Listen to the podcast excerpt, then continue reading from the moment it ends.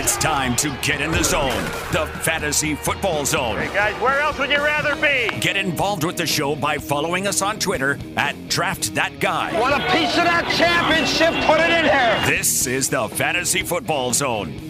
And welcome back into the Fantasy Football Zone. Again, we've got Corey Smith of RotoWire joining us. And that's another crazy, I guess, week and day as we begin to record this. We had more COVID positive tests uh, around the league today. I know one of the big ones, the Packers and 49ers being affected by it, with Kendrick Bourne of the 49ers uh, now being added to the COVID list. The 49ers had to shut down their facility uh, on Wednesday, but it sounds like the game Thursday night still going to go. I know the Packers team plane they've left for San Francisco, so it sounds like they are going to play Thursday night. But uh, we had that. Also, the Matthew Stafford news coming out of Detroit, where he is now on the COVID list. He might miss the game Sunday against the Vikings. It depends on how his tests turn out. If uh, technically, I guess if he continues to test negative, he can play Sunday. But as of right now, he's got that designation of being on the COVID list. So, again, uh, one more wrench to throw into this season, Corey. Just what we've been used to. One more wrench. And I mean, Stafford chance, a high risk close contact is what he's considered right now. What hasn't tested positive yet, but we'll see about him. If it's Chase Daniel gets to start Sunday, uh, they're taking on your Vikings. And uh, the running back situation in Green Bay, that'll be super interesting to monitor as well. Seeing Irvin, who may be thrust in the starting role, he's dealing with a wrist injury. I think he'll probably play through it, is my understanding to this point. They're leaning on him being available, but it's going to be a very interesting weekend,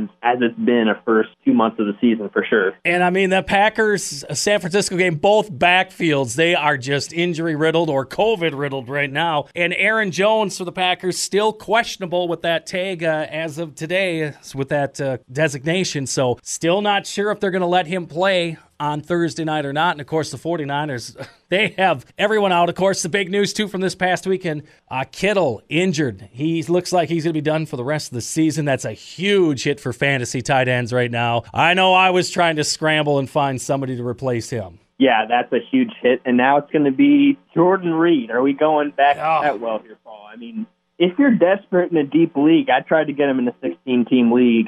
It's worth a look, right? I mean, Yeah. There aren't a ton of weapons, and they've- had so many injuries at receiver as well. Uh, of course, running back. So he could get some looks. I know he's coming off IR this week, I believe. That's what it sounds like. Is he might? I, I didn't see if they added him yet or not for the game, but I know Kyle Shanahan has been talking him up that he might be available. But yeah, that has been the tough choice. It's either been Jordan Reed, ad, or Logan Thomas of Washington, and it's like, oh boy, I Reed at least has got some history of success, and even earlier this season when Kittle was out, he did fill in pretty good until he got injured. Yeah, and we've also got Ross Dwelley, who I guess is going to be in the mix. But among the two, no question about it, I'd take Reed. Then on the other side, you mentioned Aaron Jones. Status still up in the air. His reps have been capped this week so far as he keeps working his way back from a strained calf. They expect him to be a game time decision. So, of course, we'll have to keep an eye on him. Jamaal Williams already unavailable. So we'll see. It's going to be a game time thing tomorrow night. Yeah, so we've got that we're dealing with, and also some news at the uh, NFL trade deadline. Well, I may as well start off with the Packers news on that one because the big rumor was that Will Fuller might be coming to Green Bay. There was a discussion about that. Obviously, it did not happen, and I think a big reason of it is because the price was a little too high. I guess a second round pick is what Houston was looking for, and for most likely just for eight games they would get Fuller, and you know the playoffs. Uh, obviously, they weren't looking to resign him. It didn't make uh, sense for them to make that trade, so I guess that's one of the big names and why one of the reasons uh, that deal didn't go down. That's a good point. Second round pick would be a lot for a rental. Uh, I know Romeo Crennel, obviously, it's kind of a joint group going into the GM situation right now, but said they would not be giving guys away, of course, despite sitting at one and six right now.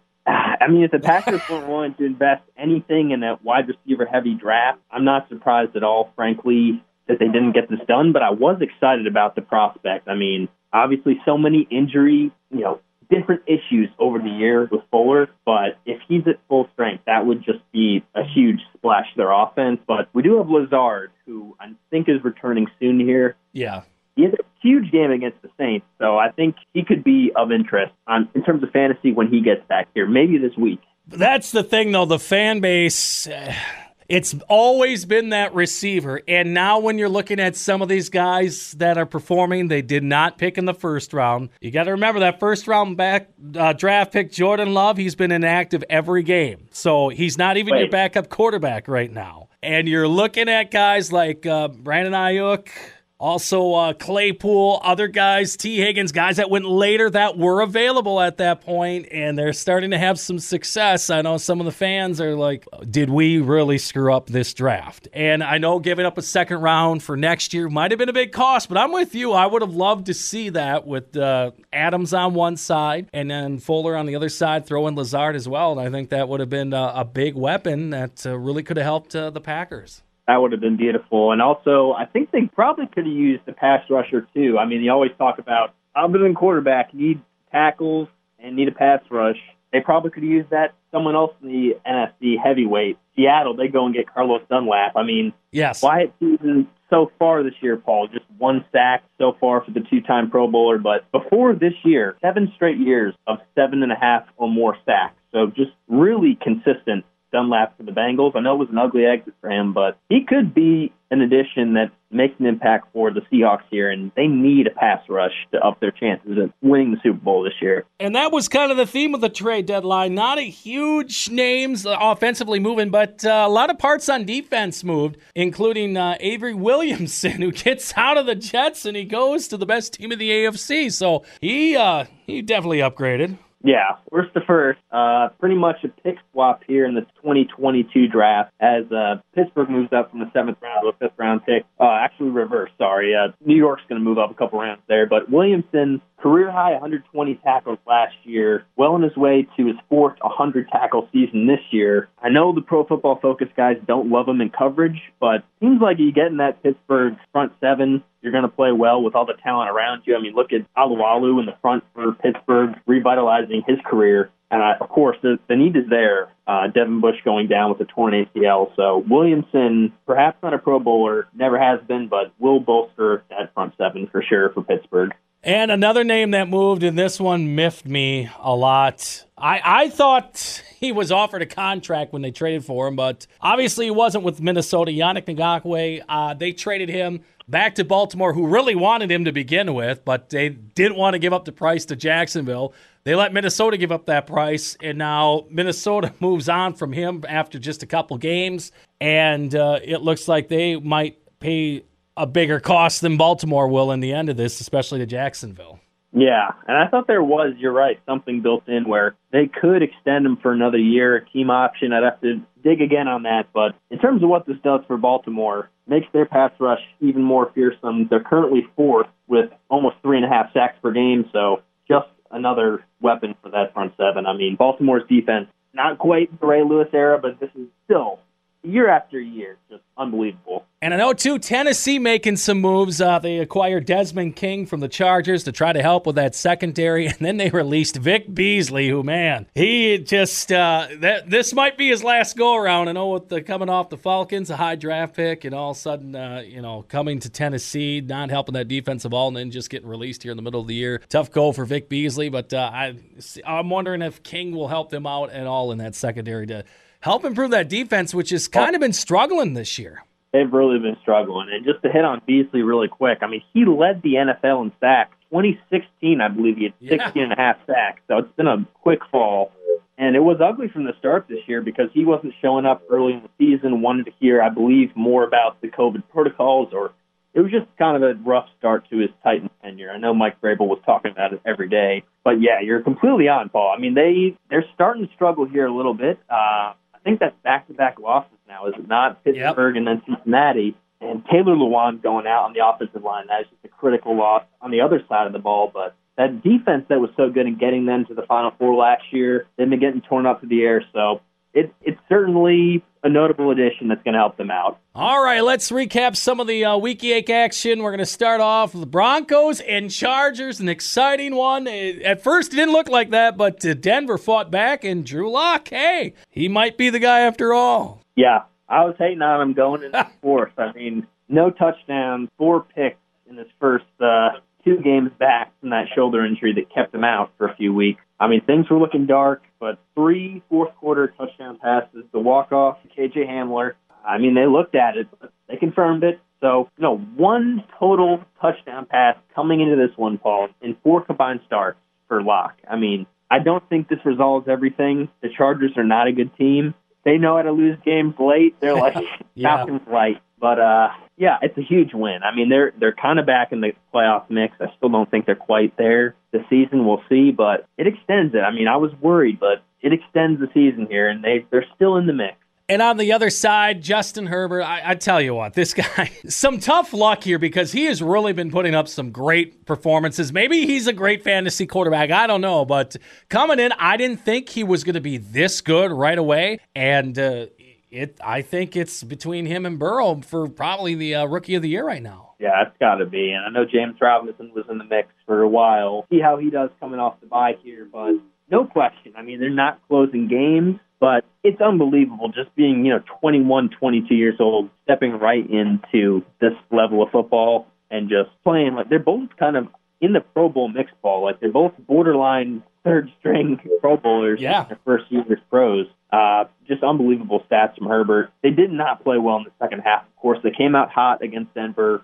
Touchdown drive on the opening drive of the third quarter. Uh, he hit Mike Williams for the long touchdown. Kind of the, the story of Mike Williams' career, as we know. Yep. But from there, just three field goals, a punt, an interception from Herbert. So a bad ending to the game. He's now one in five starter, but three or more touchdown passes, four straight, another 300 yard passing performance. So unbelievable fantasy quarterback. Uh, Herbert has been so far. Up next, Bills and Patriots, and the Bills get by the Patriots in this one. And I know some of the post reaction to this. Bill Belichick made in an interview this week that, uh, hey guys, we spent all our money the last couple of years and we went for it, and we had some pretty good success, and that's why we are what we are right now. Yeah, that's a very frank thing to say Yes. It's true. I mean, with Buffalo against New England, you just never trust it until it's over, until the final whistle. I mean, they had to hold on for dear life in this thing. Uh, it turned out to be Justin Zimmer, a guy who came from Ferris State. He's bounced around the league. He may have put the stake in the Dragons' heart and ended the Patriots dynasty here. I mean, there was still a long shot to win the AFC East coming into this game, being a couple games back, but here they were again, Cam Newton driving them down the field with a long run, and then another long run, but of course stripped inside the red zone. He looked broken, Paul. Like walk, you Yeah. look at those shots of Cam Newton after that fumble. He just looked. He really did look broken. I mean, this is a devastating loss, and uh, two and five is just not New England. Yeah, and with Cam too, I don't. I'm trying to figure out if it's maybe just the wear and tear from all the years, or if it was with him dealing with COVID. What the issue is here? Because when we saw him in those first couple of games, we're like, "Whoa, Cam is back. He looks great, fantastic. He can throw the ball. He's running fantastic." But yeah, the last couple of games, he, it looks like he is worn down quite a bit. You're absolutely right. I, I'm very curious about that. I mean, he did have three weeks off uh, with the COVID. One of the games got pushed back, but look, he wasn't great as a passer. He did have that huge game against Seattle, almost 400 passing yards. He had four rushing touchdowns the first two weeks, though. I mean, that was a huge part of his contribution to the offense. Just two rushing touchdowns his last four games. And obviously, the passing is completely gone by the wayside. The last three weeks, no touchdown passes, five picks. So it's just been brutal hasn't given his team a chance to win. Three straight losses. It, I mean, it's coming down to it here. They got the Jets this week, uh, so this is clearly a must-win. And this is a very sneaky. I mean, it looks terrible on paper, but this is a Monday night game. It's going to be interesting, I, I think, to watch the game. I'm very curious to see how it unfolds. Pats, Jets, Monday night. And as Bill Belichick said in the press conference this week, the Jets are better than they were last year. He literally said that, and I don't know if he's trolling them because he just loves doing that to the Jets, but he he made that comment. Even though the Jets have not won a game this year, he thinks they are better this year than they were last year. There's no way. I don't. I don't buy it, Paul. Do you? I, I think No. they're, they're worse this year. They're they're much worse. Yes, I I think that's just an old Belichick get again trying to get under the Jets' skin because he's been doing it for about twenty years now. Which way do they go? They got this is their first game against the Jets, and Yeah. they're two and five. It, foreseeably, if they lose every game the rest of the way, they're going to be in the mix. They could be. The, this could be Belichick's greatest work of all time. can throw the rest of the season, huh? and top them for the number one pick. That would be unbelievable. That that one, and yeah, maybe that's what he's setting everything up for. Because with the uh, with the weird quotes from him this week, I mean, it's uncharacteristic. Everything this year from Belichick's been uncharacteristic. You see him on subway ads for crying out loud. Yeah, so I mean, it, it's he's opening up where we're not used to him doing that anymore, or, or before. So I guess it's it's a whole new Belichick here, and yeah, that would be his greatest work if they just were the tank the rest of the season. After that Seattle game, I thought they were going to win nine games. I know. It's completely uh, fallen off the tracks here. That we're even talking about that as a possibility, but they've looked they've looked terrible. Up next, the game that ended week eight in some controversy Buccaneers and Giants. And man, was it a struggle, struggle for the Buccaneers to try to pull away in this one and win, and I guess questionably win at the end. Yeah, uh, that non-call on the last-second two-point try there. I have a hard time believing if that was Brady and the Bucs, that wouldn't have stayed a flag. I mean, it looked like pass interference to me. I, I think it got there a little early. Yeah, it, it looked early, but too, Daniel Jones, you got to throw that quicker. I mean, that, right. and that was kind of his problem the whole game was, uh, you know, we like Danny Dimes. But again, there's some things he's got to work on. And yeah, was Winfield there? He was. No doubt about it. But Danny Dimes has got to hit him a little quicker out of the back. Man, he's starting to get to that territory where even people who love Danny Dimes are starting to have to question it. Uh, I mean, we see the ability, but no loss. It can't just keep staying week after week. You know, good effort. You know, they fought. It was a close game. Yeah. You know, it's enough. Like they got to close some of these freaking games. They got to win some of these games. And for God's sakes, he can't throw a pick on the final drive. He did show life. I mean, the fact that he got them down the field, that miracle chuck to Darius Slayton to keep it alive on a fourth down, the touchdown to Golden Tate, and even something nice for the Giants. Of course, Golden Tate yells in the camera, "Throw me the ball!" Yep, exactly. Even something nice uh, is rough, complicated. And I see they punished him a little bit today. He wasn't at practice today because of that, I guess. So, uh, so I guess there's lessons being learned there. But yeah, in this game, it was just, I guess, for, at least he didn't fumble the ball away at the end. I mean, there, there at least there was that, right? Yeah, at least he didn't fumble it away. For I mean, that was the fact that we can say that as a compliment Yes. shows how much he struggled. I missed this stat, just got escaped my view, but I think this is what it read: most turnovers in this certain whatever first point he starts uh, for an NFL quarterback since Ryan Leaf. Oh. is Daniel Jones. I mean, he is in bad company. Don't like to hear that. No. Uh, but man, he showed life. But again, we've got to see him start to close some of these opportunities, or else they're going to be drafting high and they're going to be picking a quarterback without Gettleman as their GM, is my guess. Yeah. And on the other side, Brady, he, he keeps it rolling. He was a little frustrated at times in this one. And, uh, you know, fantasy wise, I don't know what you're expecting from Brady anymore, fantasy, but, uh, you know, under 300 yards, a couple touchdown passes. I think that's, I think the days of the five, six touchdown games from Brady, they might be gone. In games like this, I think you, you should expect more and more. Yeah, I agree with you, but he's been solid. You're completely right. Yeah. This isn't 20, 20 uh, 10 New England, Yes. but still, he's QB6 on the season. I remember this trade offer in one of my leagues. I was almost insulted when I got this uh, five weeks ago. Uh, offered this guy a trade for a completely different skill group, and he sent me this back. He offered me Tom Brady for Lamar Jackson. I, I'm wishing I took it now. What would you do for the rest of the season, Paul? I mean, Tom Brady is the sixth best quarterback. Lamar Jackson is 16th right now. He's been steady as Brady, but Yep. what do you like? You said, I, I think this is what he's going to be all year. The weapons are there. He just got Antonio Brown. Yes. I mean, I think he's going to be pretty steady. Uh, top seven or eight QB the rest of the way. Wouldn't you say that's pretty fair? You're not going to get 30 points out of him very often, but top seven or eight. Yeah, I think yeah, and that's I think where you want him. I mean, you get that consistency. You know, he's going to get you the mid. You know, this maybe sixteen to the twenty six point range each week, and uh, that's what you want out of quarterback position. And yeah, with Lamar Jackson right now, I at least you know Brady's going to pass for over two hundred yards each game and get you a couple touchdowns, most likely. Yeah, uh, it's been a really tough season for Jackson. We'll get to him a little bit more in depth. But his favorite, Brady's favorite, Gronk here, Yep. Bison up. You know, we we mentioned it the first game he kind of got back here, but now three straight games with a touchdown, averaging also 60 receiving yards per game. So it's been really no fluke here.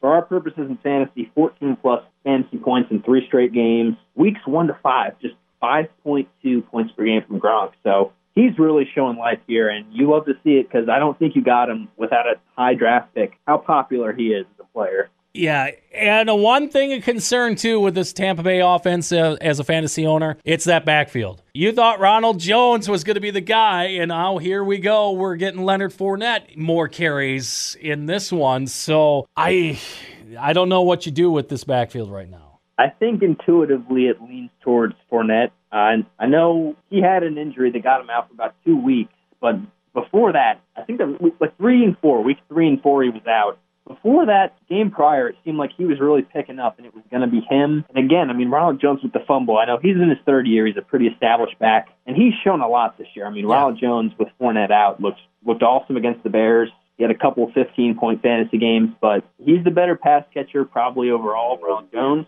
But I, I do think Leonard Fournette, when they're all healthy, he's going to be a little bit better of a fantasy asset. Uh, playing with Brady, playing with the veteran, and meanwhile, Ke'Shawn Vaughn, the third round rookie, is just MIA. So we know it's these two. It's just a split, and it's going to be tough to deal with them, honestly, all year. Up next, this I can't remember a worse Sunday night football game. this this thing was like watching paint dry. Eagles and Cowboys. It was just rough watching Ben DiNucci under center for the Cowboys. Terrible. I mean, he just looked overwhelmed. Uh, yeah.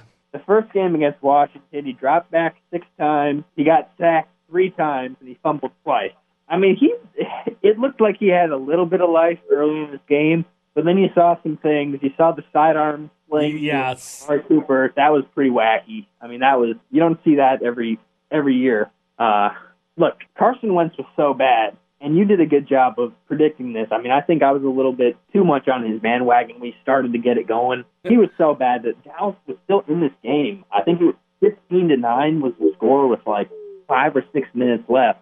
And then we had that weird fumble where DiNucci clearly fumbled it. Yes. like him and Daniel Jones, they're obsessive fumblers. DiNucci's on another level. He fumbles like crazy. Yeah. And they had that weird return where some guy's like sitting on the ball. It looked like it was down, and yes. Eagles ball ended up as a touchdown. So I mean, I couldn't believe that ended up a touchdown. But Cowboys are done. I mean, it seems to me like this as bad as the Eagles are, as shaky as they are, it's clearly their division the rest of the way. What do you do with your cowboy weapons then? I mean, you got Amari Cooper, Michael Gallup, CeeDee Lamb, and even Zeke right now. I mean, they're not even feeding him. Well, they, the offensive line is so banged up. I mean, that's not really helping him. I mean, it looked like they figured it out towards the end of the game to run behind Zack Martin. But right now, what are you doing if you are banking on these guys to come through for you? And now it looks like DiNucci, who may not even start this week, might not be the quarterback.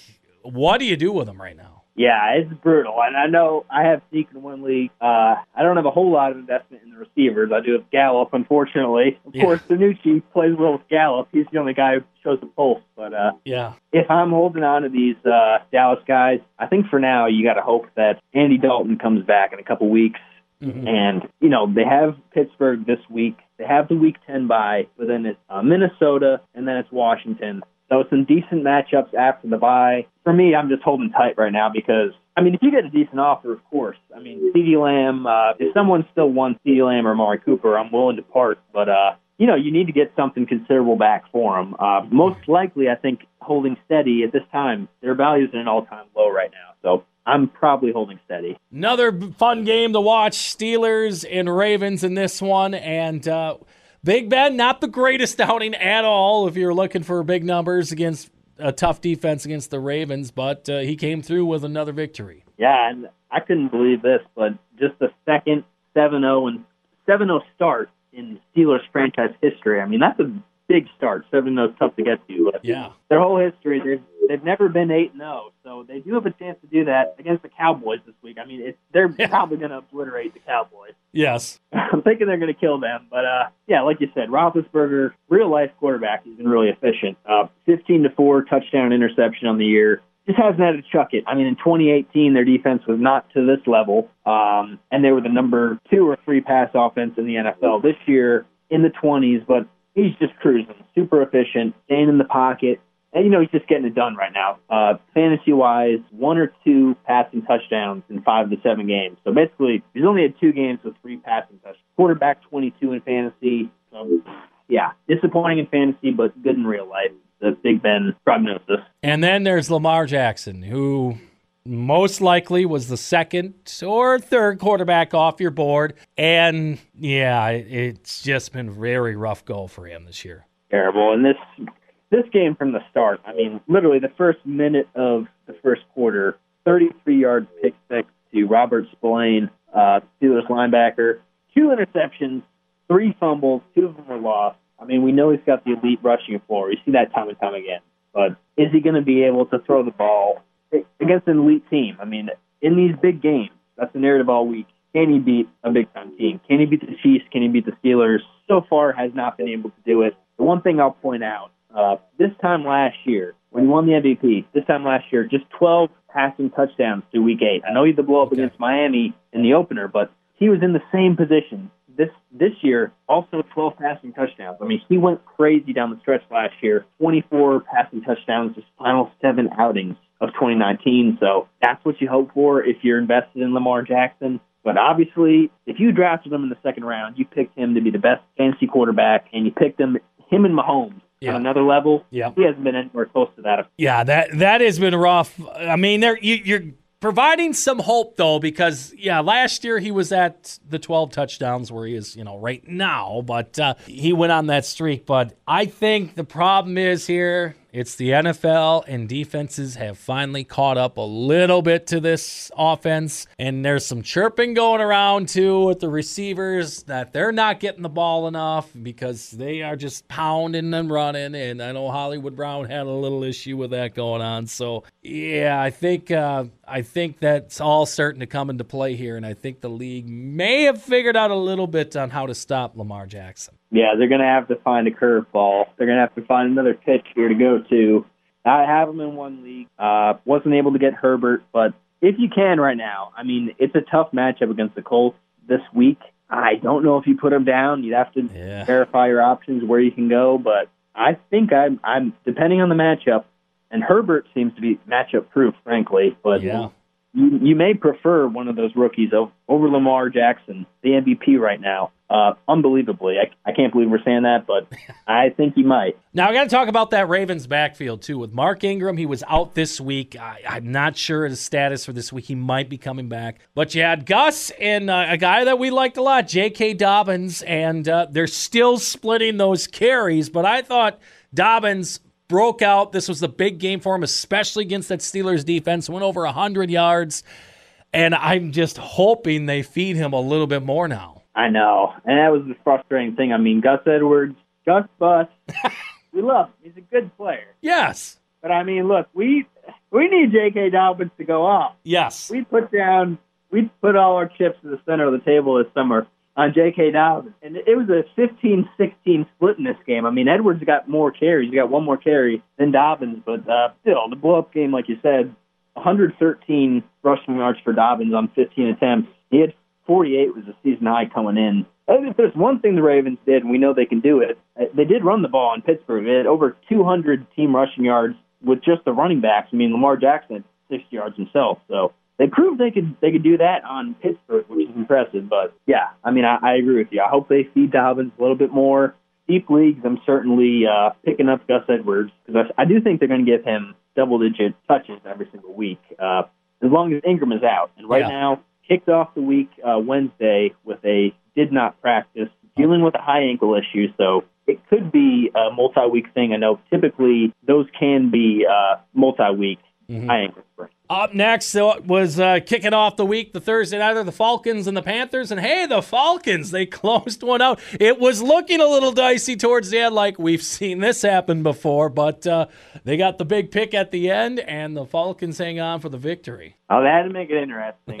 uh, they get it done. They get it done now two and one under Raheem Morris. I keep saying it time and time again. I mean, last year their defense was so much better under him. He literally took over a very clean second half of the season. He took the, the last eight games, splitting defensive coordinator duties with uh, Ulbrich, who's now the defensive coordinator with Quinn fired. But they were so much better. Morris Falcons only gave up 18 points per game over the second half. Uh, held Carolina to 17 here. Uh, Younghoe Koo, I mean, that missed extra point Yeah. after the Todd Gurley touchdown. It, it kept it at eight points. So I almost felt like taking a picture right there.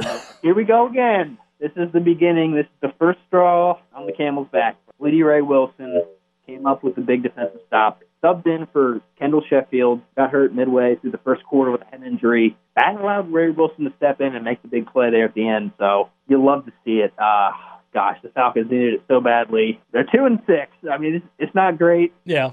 Some people wouldn't love it for the draft position, but feels good to get a late win finally. And kind of an underrated thing on this Falcons team is to say a Todd Gurley. I mean, he is uh, having a heck of a year. I didn't know this until you put this stat up here. Eight rushing TDs. Uh, that's a high for the season. He's leading the league right now in rushing touchdowns. Yeah, I mean, he's had some decent yardage games too, but the red zone usage has been unbelievable. Didn't check post Sunday, but after Thursday night's action, he led the entire NFL also in red zone carries. So you'd expect, I mean, if he has eight rushing touchdowns, he's got to be up there in red zone work, but he's literally atop the league. Brian Hill, he's been all right. He, he's shown flashes, in in fact. He's had a couple big plays. He's had a long touchdown this year. But, I mean, Ito Smith, Qadree Ollison, they haven't been much. And overall, the backup situation is not great in Atlanta in terms of the running back. So mm-hmm. Todd Gurley's got elite usage. It was all about the injury, and he stayed healthy this year. So he's been unbelievable, frankly. If you drafted him, he's probably got you with a winning record right now in fantasy. So now uh, with that wide receiving core too, I mean that's always the thing. And we saw Calvin Ridley, he went down yet again with another injury, and Julio, of course, stepped up, had a big game. Uh, is Ridley? What's he looking like for this week? Uh, he's day to day at the moment. I know I think it's a mid foot sprain. Initially, they thought it was an ankle injury uh, on Thursday night, but I, right now he's day to day. It sounded like he was going to go this week. Honestly, uh, Raheem Morris saying knowing that it's a mid foot sprain is actually good news from their perspective and not an ankle injury. So yeah, right now day to day, I can't say I'm not an injury expert, but questionable, and I'm thinking he's probably going to go this weekend. Okay. And on the other side with the Panthers, just want to mention this. So, you know, Bridgewater, decent start once again. Mike Davis, he's been tailing off a little bit, and that might be because, well, Mr. McCaffrey looks like he might be coming back into the fold this week. that's going to be huge for them. I mean, running back in Vegas, I feel like they get you like a half point a game if they're a really good running back or a point. I mean, how much? That's why they always say in drafts, don't draft a running back high. I mean, always injured, replaceable, this and that. But McCaffrey is a different beast. Mm-hmm. I mean, they're what three and four now. They were Yeah. sitting at three and two. They were kind of in the playoff mix. Do you see that from them, Paul? Can they get back in the mix? I know everyone was super high on Matt Rhule, Joe Brady. They're even saying, you know, Bridgewater's playing well, but against more physical defenses the last couple weeks. I mean, the Bears. I'm not going to say the Falcons are all that physical necessarily, but uh, outside of Grady Jarrett. But do you think this McCaffrey return? And it sounds like he might come back this week, like you said. Can McCaffrey help get them back in the mix, sitting at three and four in that division? I mean, Tampa. I don't think they can catch Tampa, but Yeah. you get them back? It's going to be hard, especially, yeah, you got to leap Tampa and New Orleans, so the division's long gone. Uh, it's going to be hard, though, in, in the NFC because it's shaping up like the, the teams out of the West. There could be four teams that are going to be potentially, you know, they're all might be there towards the end, so they have to leapfrog one of them. But I think McCaffrey, he is obviously something they have been missing the last couple of weeks. It, it seemed like that offense, you know, Mike Davis did great. He did great with him out. But I, with Bridgewater, I think he's lenient on McCaffrey. And I know Curtis Samuel stepped up big too in some roles, but I think with McCaffrey in there, that just gives it another dynamic that they've been missing the last couple weeks. I agree. And here, 66 rushing yards for Davis against the Falcons on uh, 13 carries. You know, he started off so good. He was ridiculous the pass catcher right off the bat. He had like seven or eight catches every game. He's hit a wall a little bit the last couple weeks, and it's just a different dynamic with McCaffrey coming back. I mean, it's a tough schedule with the Bucs coming up. If we got the Chiefs this week, Yeah. Bucs, that's going to be really tough. But after that, they got the Lions, Vikings, and Broncos, so could have a chance to get back towards 500 after these next two games. Up next, a game that, uh, well, these guys, none of these teams uh, like fantasy owners. I, I, I understand that. Raiders and Browns, this game was just awful. Horrible from a fantasy perspective. Yes. Uh, Baker Mayfield, Baker Mayfield. Again, uh, I mean, less than 50% completion rate here. And this is coming off last week AFC Player of the Week honors for what he did against uh, the Bengals. we thought it was a good matchup coming in. Uh, 31st ranked scoring defense were the Raiders entering Sunday, but just just terrible, Paul. And uh, as Mayfield goes, as you expect, him being the quarterback and all. I mean, as he goes, so goes the Browns offense. Three games this year where Mayfield has one or no touchdowns. They've averaged 6.3 points per game. So, you know, of course, the quarterback stinks, so does the team. And what, as was the case here, 16 to 6 loss. I mean, not going to win yeah. many games with six points. No, and, and even Kareem Hunt, who I thought would have a pretty decent game, and he he couldn't get it going either. And now you might have a situation coming up in that backfield where we're going to be splitting carries again. Yeah, I love Kareem Hunt going into this matchup. Raiders came in third most fantasy points allowed the position, but I mean they they kind of had to throw late. It's a close game throughout, but kind of had to throw a little bit more in fourth. 14 carries for 66 yards, just seven receiving yards for Hunt. So basically nothing as a pass catcher. And you know Nick Chubb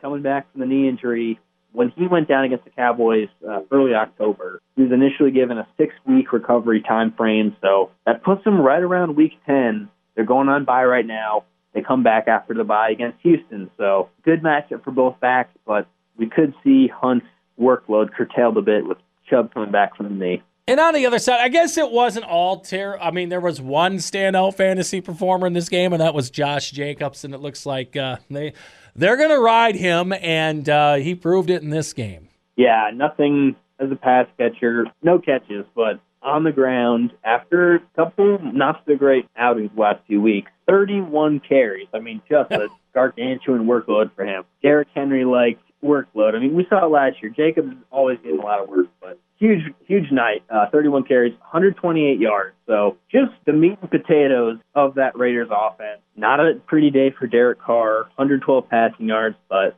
that Jacobs, he was the engine to that offense, and they need him to be if they want to win a playoff game this year. All right, so let's look ahead here. Someone we're looking at uh, to start in week nine here the uh, borderline bruisers, flex heroes, tough decisions you might be facing, and a guy you're liking who's kind of struggled the last couple of weeks, but he's going against a defense that is just giving up yards left and right through the air. And uh, you like a Josh Allen's matchup against Seattle. This has got to be the week. I mean, crazy first four weeks of the season. We were talking about him with Rodgers. Not quite. I mean, I don't think we quite bought him. Uh, to that degree of Rodgers and Wilson, but we're saying, hey, you know, he's in the mix for MVP right now. First four weeks, first quarter of the season, over 25 fantasy points in all four of those games.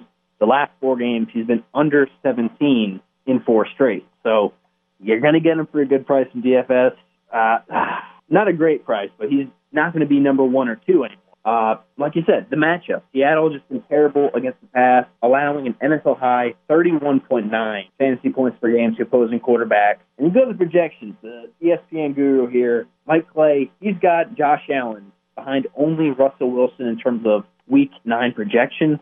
And also, you look to Vegas. This game is tied with uh, New Orleans and Tampa Bay for the highest over/under of this weekend, 54 and a half points. So Vegas is telling us there's going to be a lot of points scored in this game. Allen, I feel like he's bound to bounce back. We know he's got that high rushing floor. I mean, he's been terrible the last two weeks. He still put up okay, still you know almost 30 combined points, not mm-hmm. atrocious. I just think this is the week against that bad Seattle defense, at least the pass defense. He's bound to bounce back. In the game, I think they lose, but he puts up numbers. All right, a guy that's, you know, probably going for a high price this week because of also, again, the matchup, but you might stay away from Ben Roethlisberger against Dallas this week. What What's the reasoning here? Yeah, just highlighting this position this week. I mean, these are both kind of guys I thought would be interesting. I, Josh Allen, pretty pretty easy pick, but this one I feel like people are going to be loving Big Ben. Yes. Against the Cowboys, I mean, their pass defense has been so bad. They've been so banged up. They may be getting back Awuzie this week, but regardless, I mean, they did show a little bit more life against Philly. Now yes. I'm gonna yeah. I'm gonna take it easy here. I think their defense is terrible. I think it's God is historically yeah. bad, almost historically bad. But they showed a little bit of life against you know crappy Carson Wentz offense but still, they showed a little bit of life. And Big Ben, you know, 2018, he was the number three fantasy quarterback. So far this year, hasn't had to do as much. He's a 22nd ranked quarterback in fantasy. You know, everything you like to see from an NFL quarterback over 63% completion in every game, multiple passing touchdowns in every game but one so far this year. And, you know, just consistent. But in terms of fantasy, he's only gone over 270 passing yards once all season. And again, those are steady numbers, but they're not they're not what you need in fantasy. And their defense is just so good that they don't need to really rely on him to chuck it up 40, 50 times per game. And this game, I mean, Yeah. I just think it's going to be such a runaway. Uh, it's going to be uh, Garrett Gilbert or who's the other guy? I, he, he's bounced Cooper around. Rush or Rush or Cooper Rush. I, don't know. yeah, I It's probably just made a name up. Guys. I don't know. I think it's just going to be they're going to get slugged. I think this is going to be it's going to be ugly. So I think that they're not going to have to have Big Ben out there the whole game. I think they're going to be able to lean on the run. I mean, Cowboys are also the NFL's worst rush defense so far this year. Mhm. Like they got Leighton Vander back, but uh, I just think they're going to be able to lean on the run, and I think it's going to be so lopsided that I don't love Big Ben in fantasy to put up 20 more points this week. I just I'm fading him this week in a, what you think is a good matchup against the Cowboys. See, I, I am buying what you're selling. I, I really am because that, you know, you hear how terrible the Dallas defense is, but one of these weeks they're going to string, you know, a pretty good performance together. And I thought last week, like you said, they did pretty good against uh, Wentz. Qu- Quandre Diggs, yeah, there were some plays he got burned on, but he had a couple interceptions and he looked pretty decent. And I know Mike McCarthy has been praising him a lot, saying he's like one of their best, uh, you know, rookies on defense. And you know, I things can only be so bad for so long there. I think maybe they have a little improved defense, but not to the point where they're shutting Big Ben down. I'm I'm with you too though with the game flow of things because yeah, on that offense for Dallas that is going to be rough go against the Pittsburgh defense. So I think game situation, it's gonna you're gonna see a lot of James Conner in this one, maybe even Benny Snell, and. Um, I, I really think that might be determine things. So, yeah, if you're looking at starting Big Ben and you're seeing him and he's going to have that high price in daily fantasy, and you're thinking, wow, this is four touchdowns most likely against Dallas and whatnot, I think you, you do have to caution it and pump the brakes on that because I think, yeah, he, he might get you two, but then mm-hmm. after that, I think because the game flow situation, they're going to be up by 28 points. They're just going to be pounding with Conner the whole game. I couldn't agree. I think the only way he gets you what you need in fantasy for his DFS price is if he throws four touchdowns. Right away. I don't think his, his yardage is going to be there. If he pops like four touchdowns in the first three quarters and they pull him, Yeah. then he might he might get you that. But he hasn't done it much this year uh, in terms of putting up three four touchdown passes. So The Cleveland Exactly. game, yeah, the Cleveland game was the only one I can remember where right off the bat, I think he had three or four. And, and then after that, it got into game situation where they were just running the ball the rest of the game out. Yeah, that's that's exactly what I see here. Uh, game script. That's that's the thing. That's what is going to keep him from blowing up. Barring a huge touchdown day, that's the only way it's going to happen. All right, some other week eight borderline uh, bruisers, flex heroes we're looking at here. Guy we mentioned, J.K. Dobbins. I'm I'm buying him this week. I'll I'll put him in. I'll put him in. I mean, even in that tough of a matchup, the Colts, they're getting Leonard back. They had him back last week. They're like the third best defense in terms of DVOA. You at least got to have this guy on the radar. I mean, if he's getting 15 carries, I do think he's going to be still a decent option against the tough Colts defense this week. They just know how to open it up. They just know how to open it up. I don't love Lamar this week, but I do think um, I do think Dobbins could have a decent week because he's going to get the work. If Yes. this was the regular week with Ingram playing and he was only going to get six, seven, eight carries against the Colts, no way. But I mean, he's a super talented back, and this is going to be the coming out week, I think, when we know he's starting going into the game and it's a tough matchup. I think he'll perform this week, nevertheless. Another one that Seattle backfield, man, it's a mystery, but uh, you're like a DeeJay Dallas.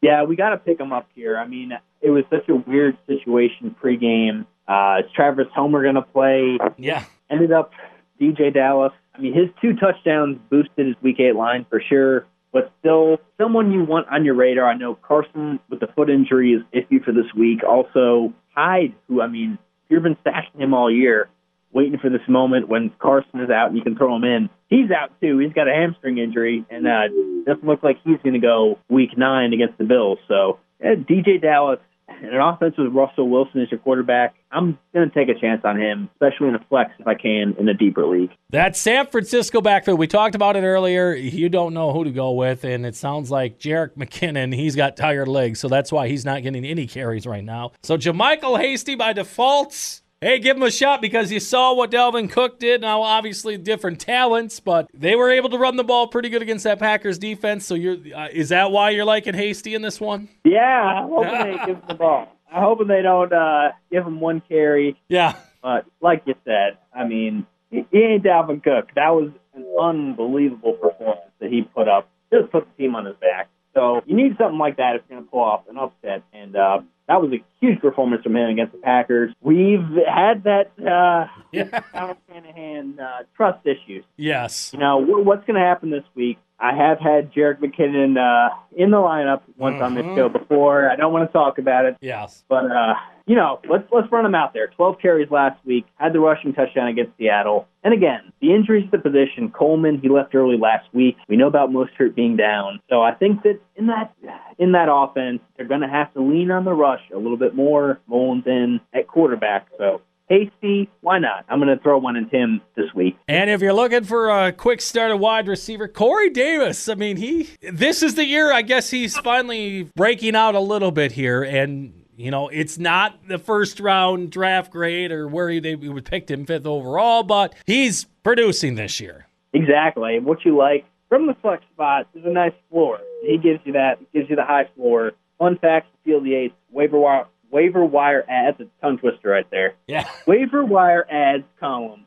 Five games this season for Corey Davis. He's had 10 or more fantasy points in all five of them so far this season. Eight catches, 128, and a touchdown against the Bengals. Hey, there's enough room in that Tennessee offense for two big time receivers. I know it was a weird week against Cincinnati, but he produced. Jonnu Smith's kind of fallen off a little bit here. We'll see what happens with him, but I do think Corey Davis, you're not going to start him every week, Paul, but just a nice guy, high floor option to have somewhere on your bench.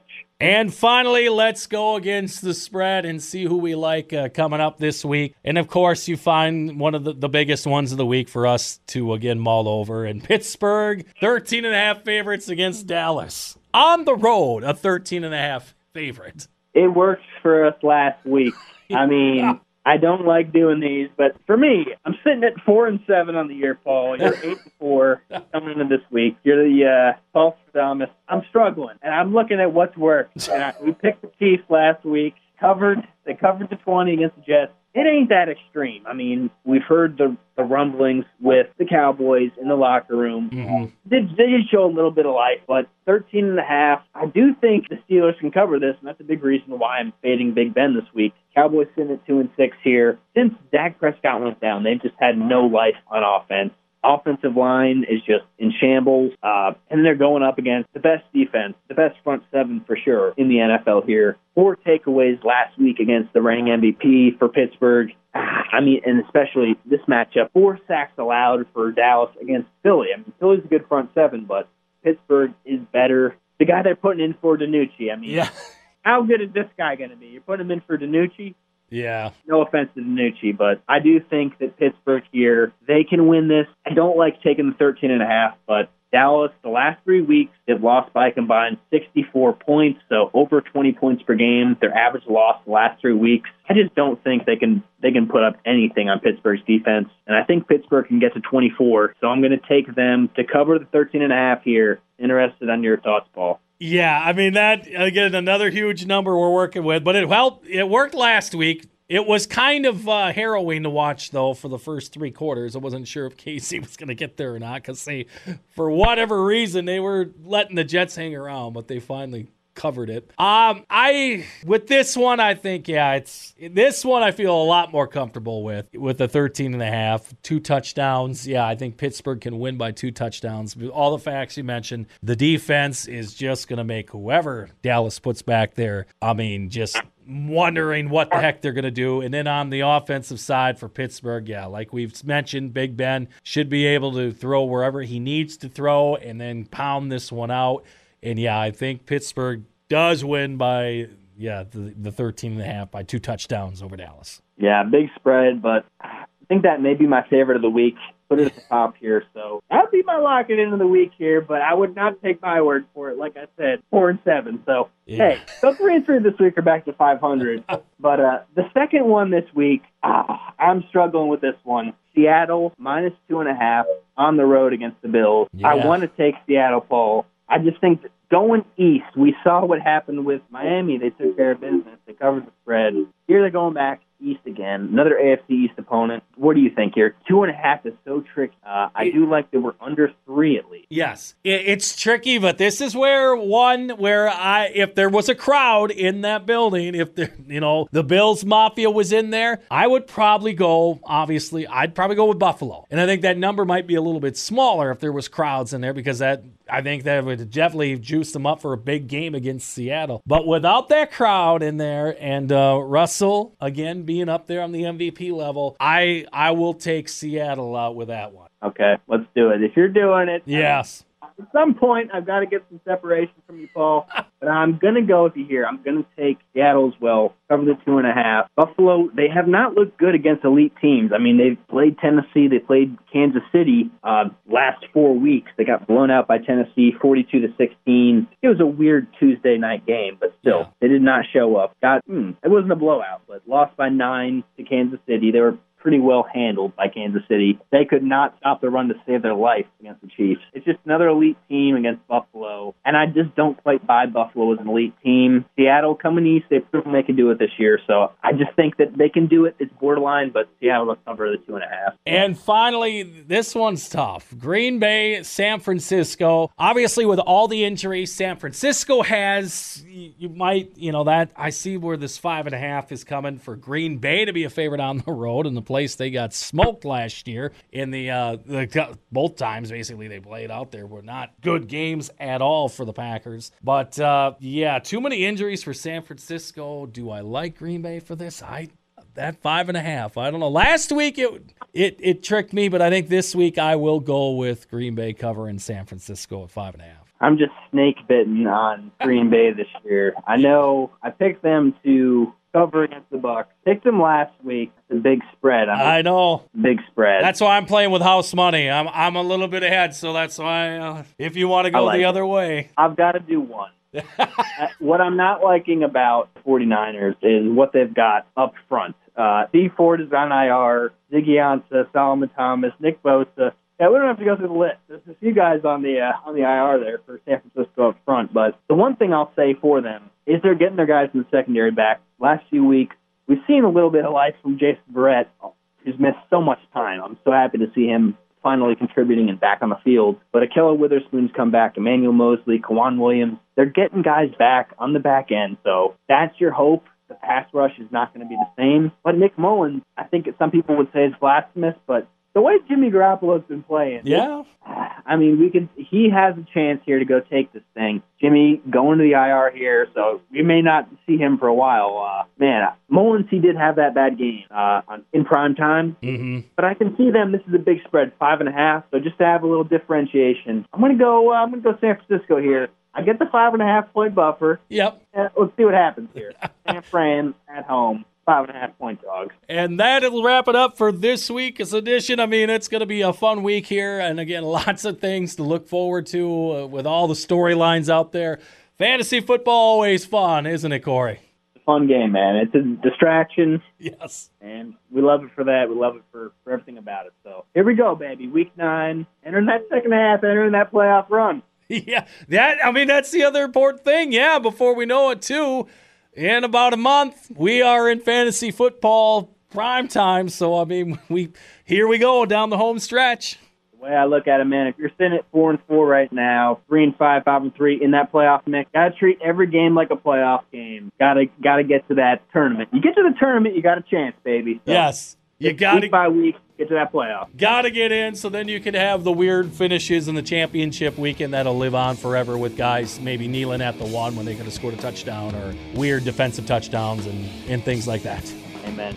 Gotta you gotta get there to have a chance. That hard. Well, Corey, again, thank you so much for your time. We'll check in with you again next week. Thank you, Paul. It's good to be here with you. Subscribe to the Fantasy Football Zone and give us a five star rating while you're at it.